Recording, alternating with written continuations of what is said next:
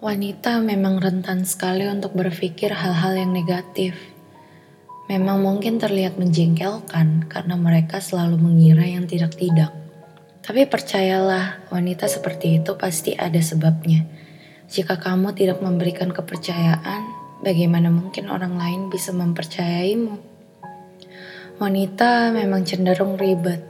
Kalian boleh-boleh saja untuk tidak bersama wanita jika kalian tidak ingin ribet carilah lelaki. Atau kalau tidak, carilah wanita yang seperti laki-laki. Jika kalian para lelaki masih menginginkan wanita, maka mengertilah hubungan dijalani oleh dua orang. Sebagai laki-laki pun, kalian harus menghargai wanitamu. Jangan sampai karena kalian laki-laki, kalian mengandalkan ego kalian sehingga merendahkan seorang wanita. Luka yang sudah tergores tidak akan sembuh seutuhnya. Kenalilah wanitamu sebelum kamu melirik yang lain, karena pastinya rumput tetangga selalu terlihat lebih hijau. Wanita tidak selalu overthinking, tapi jika ada satu hal yang mengusiknya, dia pasti akan berpikir terus-menerus tentang hal tersebut sampai tuntas. Wanita tidak selalu harus kuat terkadang dia juga rapuh. Manusia tidak selamanya perasaannya baik. Terkadang ketika ada masalah mereka juga bisa bersedih dan marah.